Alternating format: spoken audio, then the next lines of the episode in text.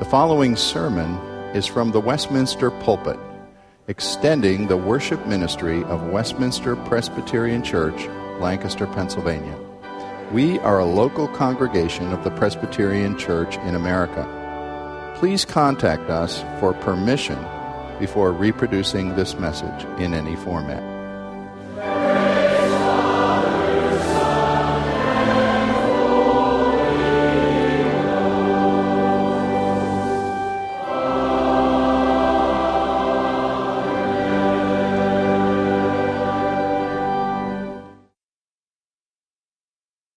Invite you to turn in your Bible to the book of Ruth.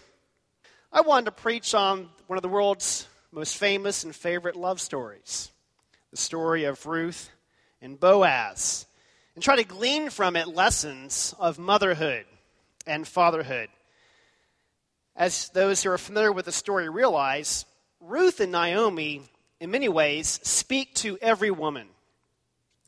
These two women, by their experiences of marriage, bereavement, joy and sorrow, loss, and redemption have a universal voice to the experience of women married, unmarried, ch- with children, or without.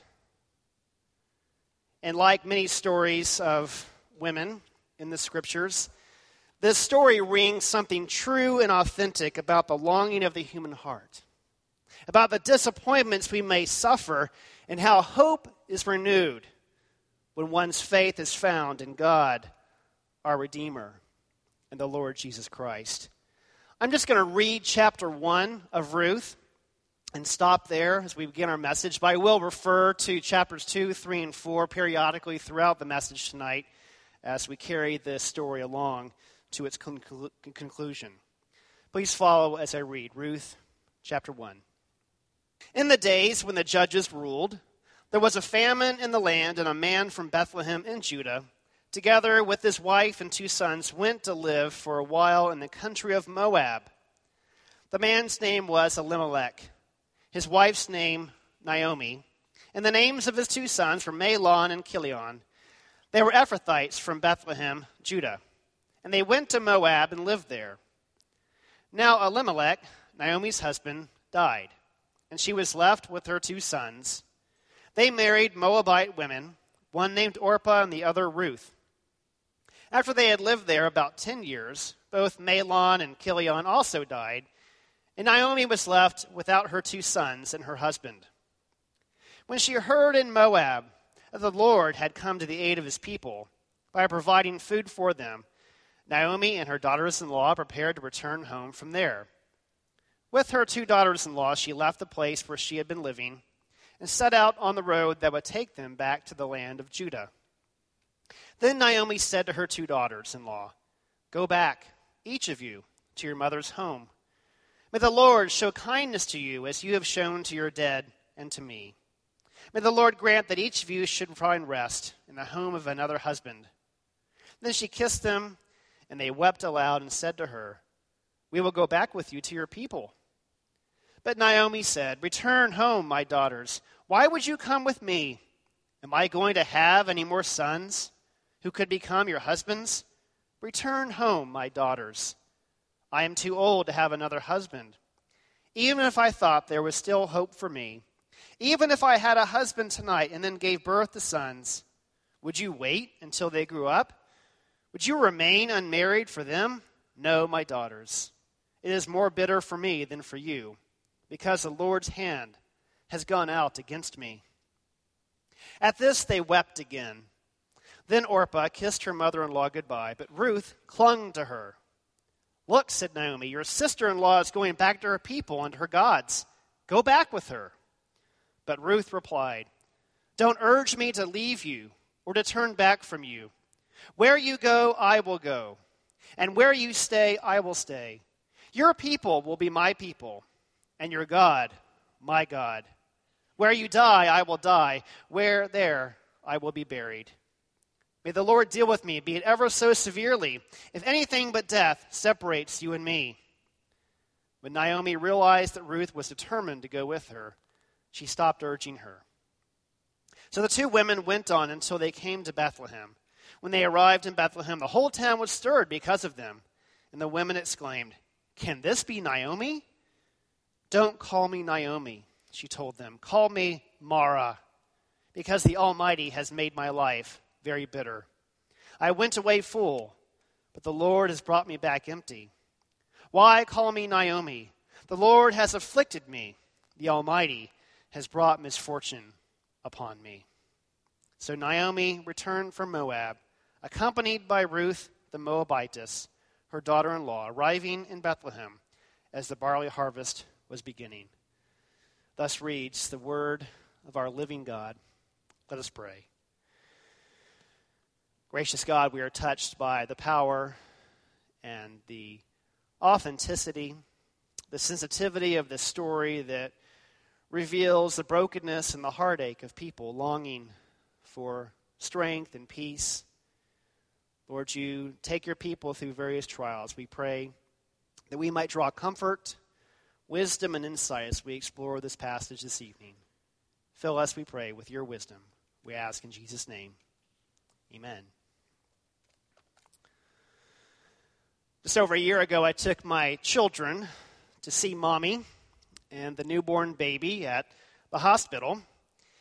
And uh, there really was no uh, question in my mind which of our children would be the first to hold the baby and the last to let go of him. I remember talking with my parents on the phone and telling them how our daughter Marie was thoroughly enjoying her new baby.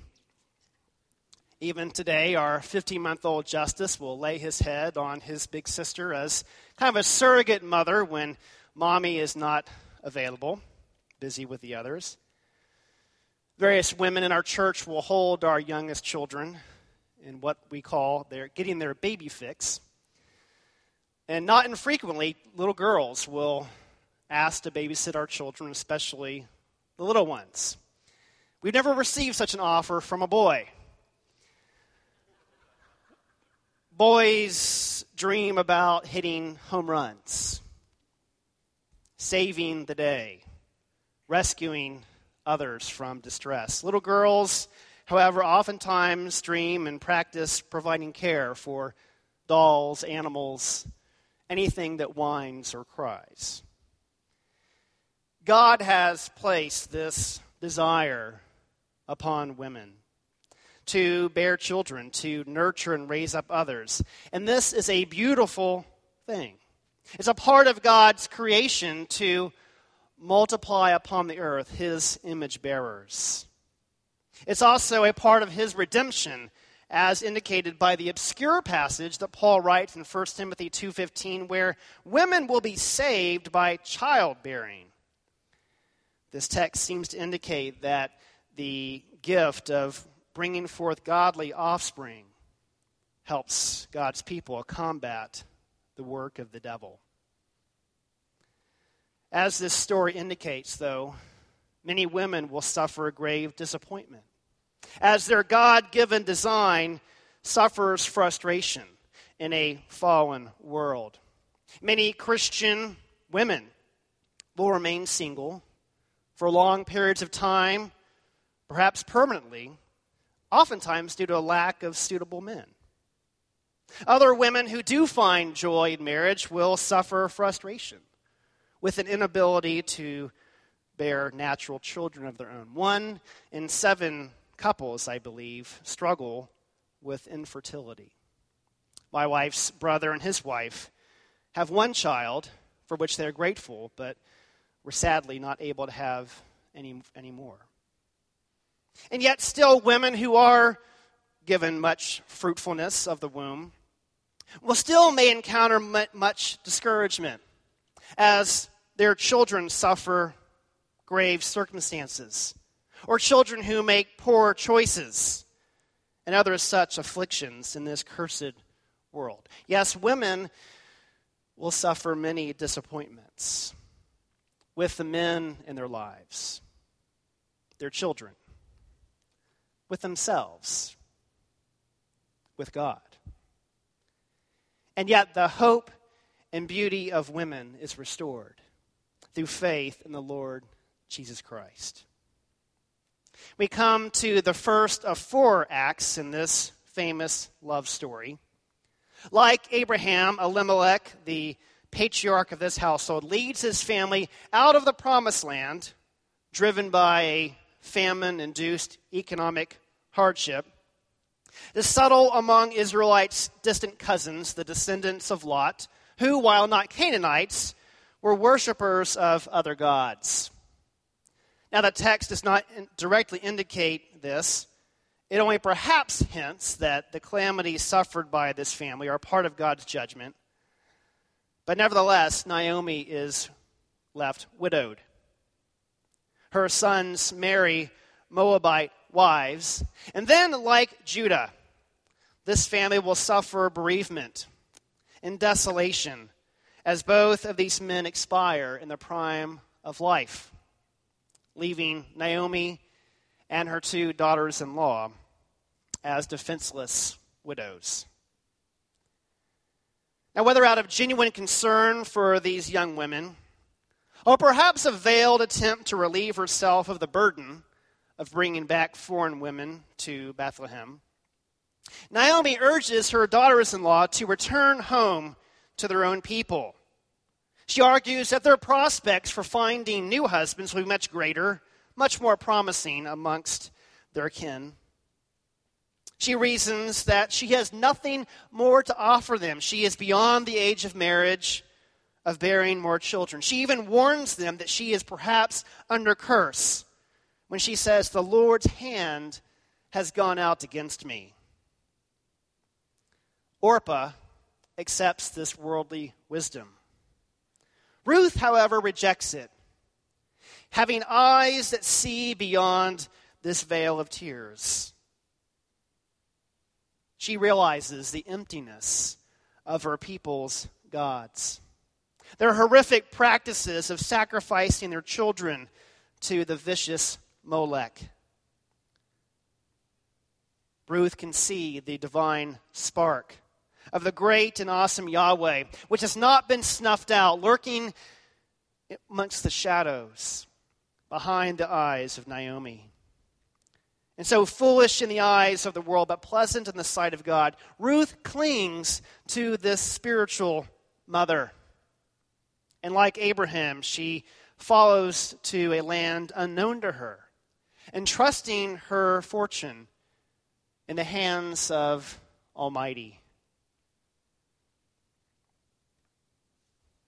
The women's arrival in Bethlehem after a decade apart is received with a gasp from the women of the town. Naomi refuses to receive comfort from familiar faces.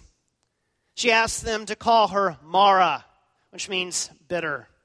She had left them full and had returned empty. She lays her misfortune at the feet of Yahweh, their sovereign creator. She does not give this problem and trial to chance. She does not blame circumstances. Like Job, she concludes that this is God's will and not a matter of fate. Many women feel that God is against them. The widow of Zarephath betrays her heart to Elijah, the one who had saved her and her son from starvation, only to suffer a grave tragedy with her son's untimely death. When she says to the prophet, What do you have against me, man of God? Did you come to remind me of my sin and kill my son? In the ancient world, it was not uncommon for cultures to blame women for the curse of sin. But Elijah's miracle of raising this little boy back to life anticipates the life and the work of the greater prophet. The Lord Jesus, who happens upon a funeral procession outside the city of Nain, and there does a great wonder, raising the only son of a widowed woman back to life offering to us a foretaste of God's redemption, delivering his people from the curse of sin. My wife and I have had the privilege of getting to know a new family here in recent months. A couple who have struggled with problems of infertility, but in recent times have been blessed with the joys of adoption. I want to share with you a portion of the wife's blog, which catalog a portion of her journey. She writes Infertility used to be that which God was using to withhold his blessings and goodness from me. Infertility meant that I had to endure another baby shower and hold someone's newborn baby knowing that God had not chosen to give a baby to us. There were times when I had to hear yet another pregnant woman complain about how uncomfortable she was, when I would have given anything for that discomfort. Infertility meant that I would sit in silence with other women while they talked about their children. Every once in a while, someone would notice my silence and try to change the subject. I didn't want to change the subject, I just wanted to be able to join in. Infertility made me wonder if God knew something about me that I didn't know. I wondered if I would be a bad mother and God was protecting children from me. Infertility made me doubt the good work that God was doing in my life. Infertility was my enemy.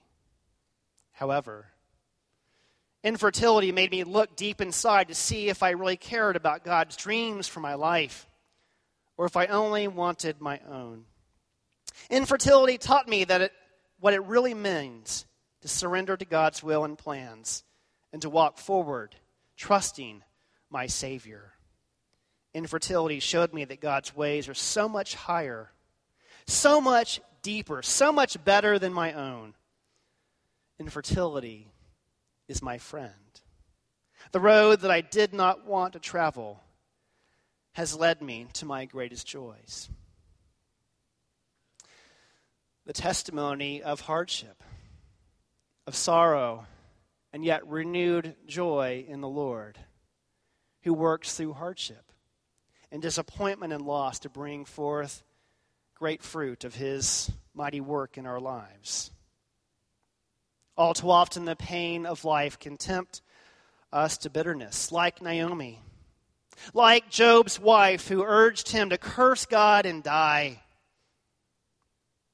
Christians can put on the glad face to hide their sorrow, keep secret their suffering, hide their guilty feelings, longing for relief and deliverance.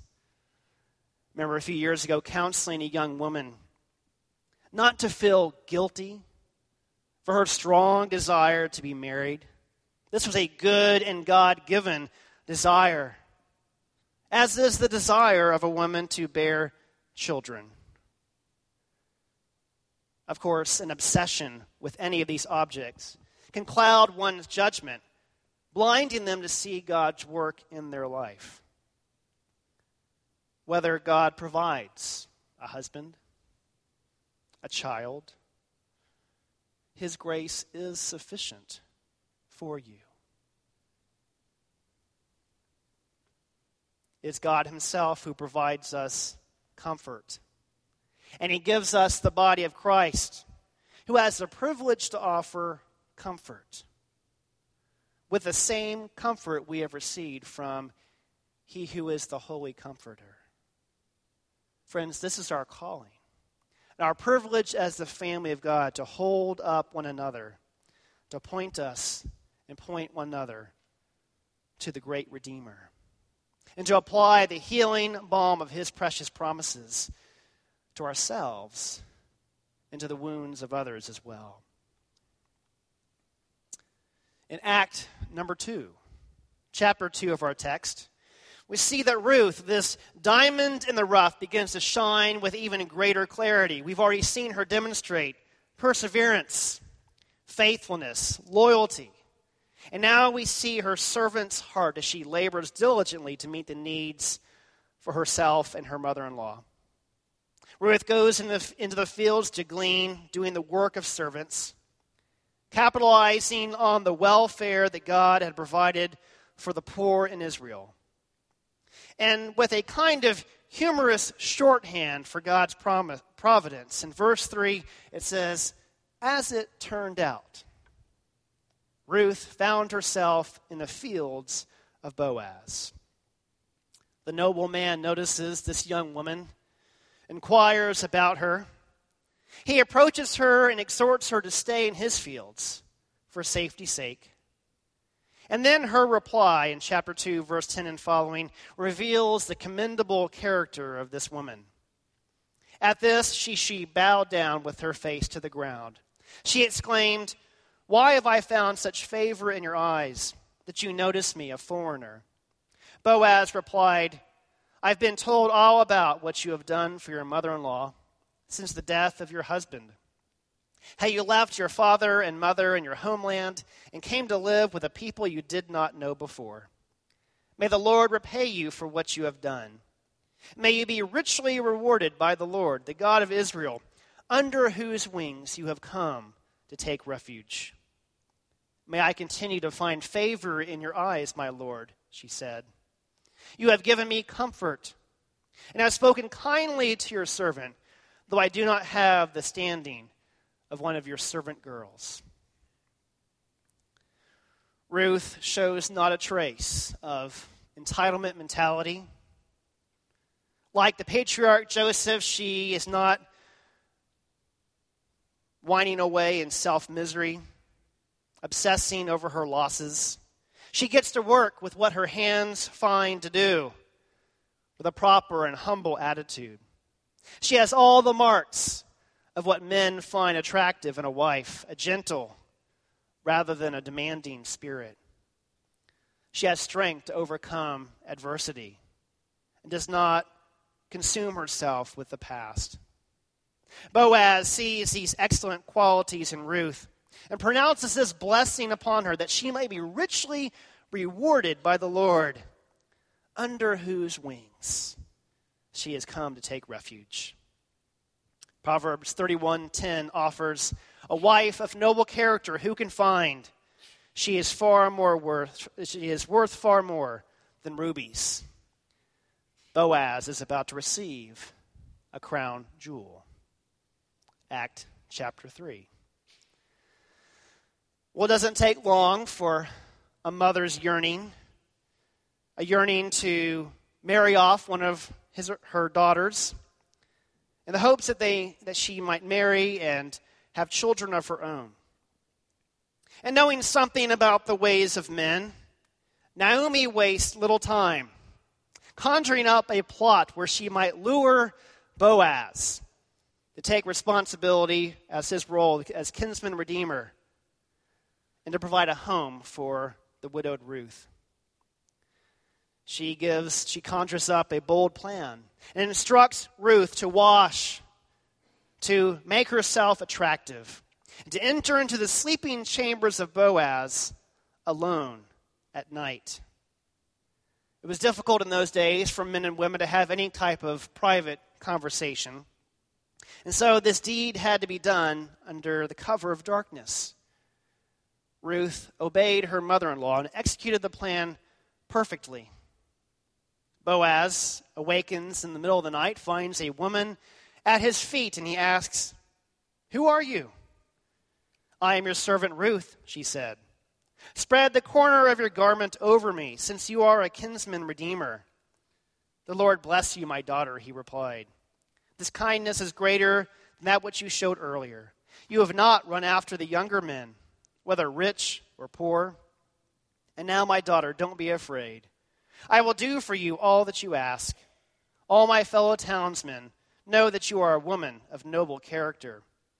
Although it is true that I am near of kin, there is a kinsman redeemer nearer than I. Stay here for the night, and in the morning, if he wants to redeem, good, let him redeem. But if he is not willing, as surely as the Lord lives, I will do it. Lie here until morning. So she lay at his feet until morning. Naomi and Ruth are bold to fulfill Ruth's God given role to provide a little nudge for men who may neglect taking initiative. Sadly, I hear reports of young girls, young women being overly aggressive in very worldly ways, seeking the attention of men in their quest to have a boyfriend. That's not what is happening here with Ruth. Hers is a godly initiative, taking the prerogative of a woman, trusting that the man will be of good character and pursue her in due course. I'd like to commend my wife, whose initiative in our relationship sealed the deal for us, and perhaps without her initiative, I, from a human point of view, would conclude that we would have never come together as we did. We had met on a summer beach mission project with Campus Crusade for Christ, her coming from Wisconsin, I was from Texas. And though I was attracted to, to this lovely young woman, I did not consider initiating a relationship. Did not want just another flash in the pan relationship that would wear off as soon as we departed, separated by many miles. And so this 10 week project came to an end. We departed our separate ways. Yet Stacy was undetoured. By 1,300 miles separation, she wrote me a letter thanking me for my leadership on the project and making clear to me that she was available if I should choose to pursue her. Well, as you might imagine, I was a bit blown over by such a letter coming from a beautiful girl who loved the Lord and whom I could see great potential. I took the bait, made my contact, and we dated and were engaged to be married a little over a year afterwards. And here we are, six children later, to the glory of God. Here, here, to the boldness of women. You know, of course, that Ruth's boldness with Boaz did not come without risk. She risked rejection, which would have deeply harmed her reputation, the prospect of future marriage partners. Had they been caught in the middle of the night, she could have brought shame upon Boaz, a man of great reputation. And yet, the instincts of motherhood prevail which we find richly rewarded in Act 4. Well, as Naomi predicted, Boaz would not rest until he had settled this matter. The very next day, he approaches the kinsman redeemer, who is nearer of kin than he, and offers him, makes the offer to him to redeem Naomi's land of her deceased husband and makes clear that his obligation would be to fulfill the duties of levirate marriage, which was a practice in the ancient world whereby a widow who did not have any sons to carry on the name of the dead husband would be given to that man's brother or close of kin, whereby he might raise up offspring in his dead kin's place, so that the name would not expire from Israel. But this nearer of kin man, realizing that his own estate would be compromised by taking on this responsibility, and perhaps seeing the eagerness in Boaz to fulfill this duty, declines. And Boaz gladly seizes the opportunity to redeem the land of Elimelech and to take the widowed Ruth to be his new bride. The witnesses, the gentlemen at the gate, observing the redemptive act of Boaz, offer their own applause of praise. They express a blessing, asking God for a fruitful union. They can liken Ruth. May she be like Rachel and Leah, who built up the house of Israel. May their family be like Perez, whom Tamar bore to Judah. Not to be outdone, the women also offer a refrain of rejoicing the women said to Naomi, Praise be to the Lord, who this day has not left you without a kinsman redeemer. May he become famous throughout Israel. He will renew your life and sustain you in your old age. For your daughter in law, who loves you and who is better to you than seven sons, has given him birth. Then Naomi took the child, laid him in her lap, and cared for him. The women living there said, Naomi has a son, and they named him Obed. He was the father of Jesse, the father of David. This story has a happy ending. Like Sarah, whose laughter of unbelief turned into laughter of joy with the birth of Isaac. Like Hannah, whose prayerful struggle with the Lord rewarded her with a mighty man of prayer, the judge Samuel. But as we know too well, not every story has a happy ending of a woman receiving the desires of her heart. Children may come, they may not. Children may go on to maturity, others do not. The joys and the sorrows of a mother reflect the heart of God. And yet, God yearns for children with depths unknown to most sensitive of human mothers. In this story, we see the beauty and the wisdom of God, who through this remarkable union brings forth not only the royal line of David, but the royal line of our Lord Jesus Christ. God, with mother like compassion upon his lost children, seeing us in our dire condition, is compelled to bring forth his Son into this world, sending him on a death mission. The Lord Jesus Christ is our Savior. And He alone meets the needs of all of women,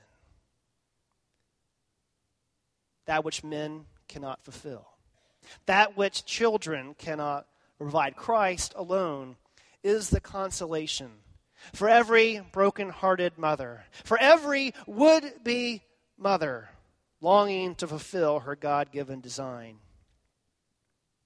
And it's God, our gracious Redeemer, who has the audacity to say these words through the prophet Isaiah in chapter 54 Sing, O barren woman! You who never bore a child, burst into song, shout for joy. You who were never in labor because more are the children of the desolate woman than of her who has a husband, says the Lord. You will forget the shame of your youth, and remember no more the reproach of your widowhood. For your Maker is your husband. The Lord Almighty is his name. The Holy One of Israel is your Redeemer. He is called the God of all the earth.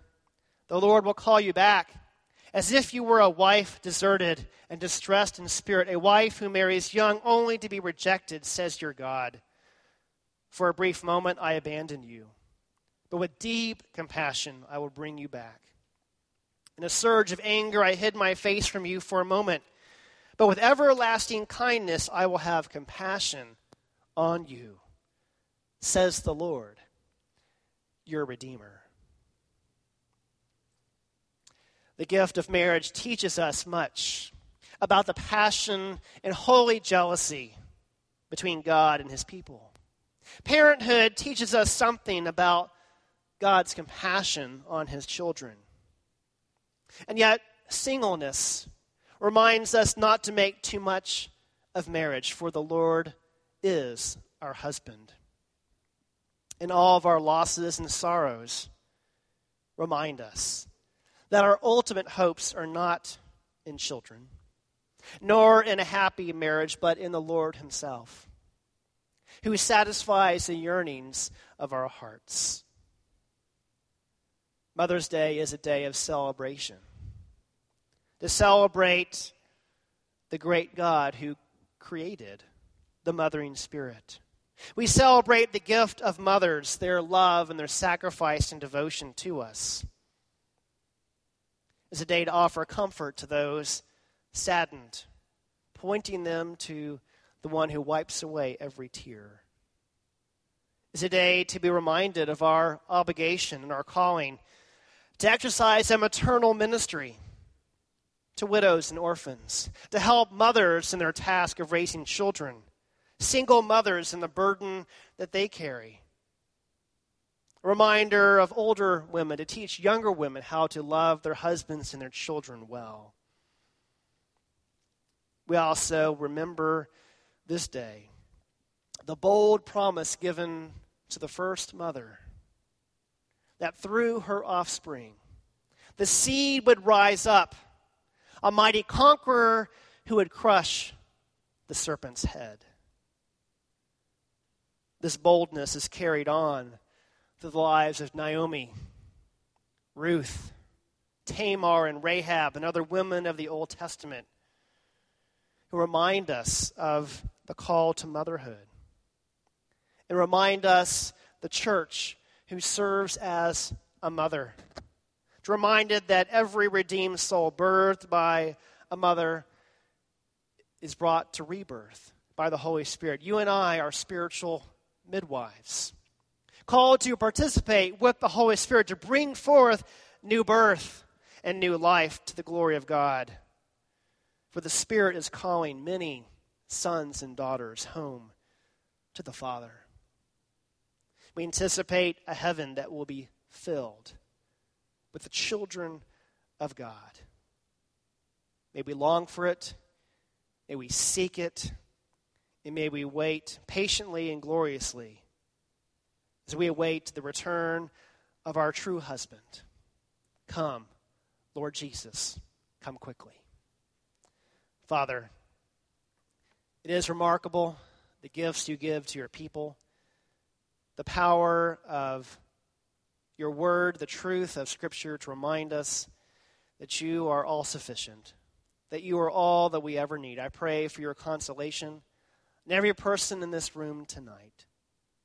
May we find all of our hopes and joys fulfilled in Christ, even as, as you call us to care for our families, our loved ones. Help us to honor our mothers, pointing them to the great Redeemer we magnify and glorify the name of Christ, in whose name we pray. Amen.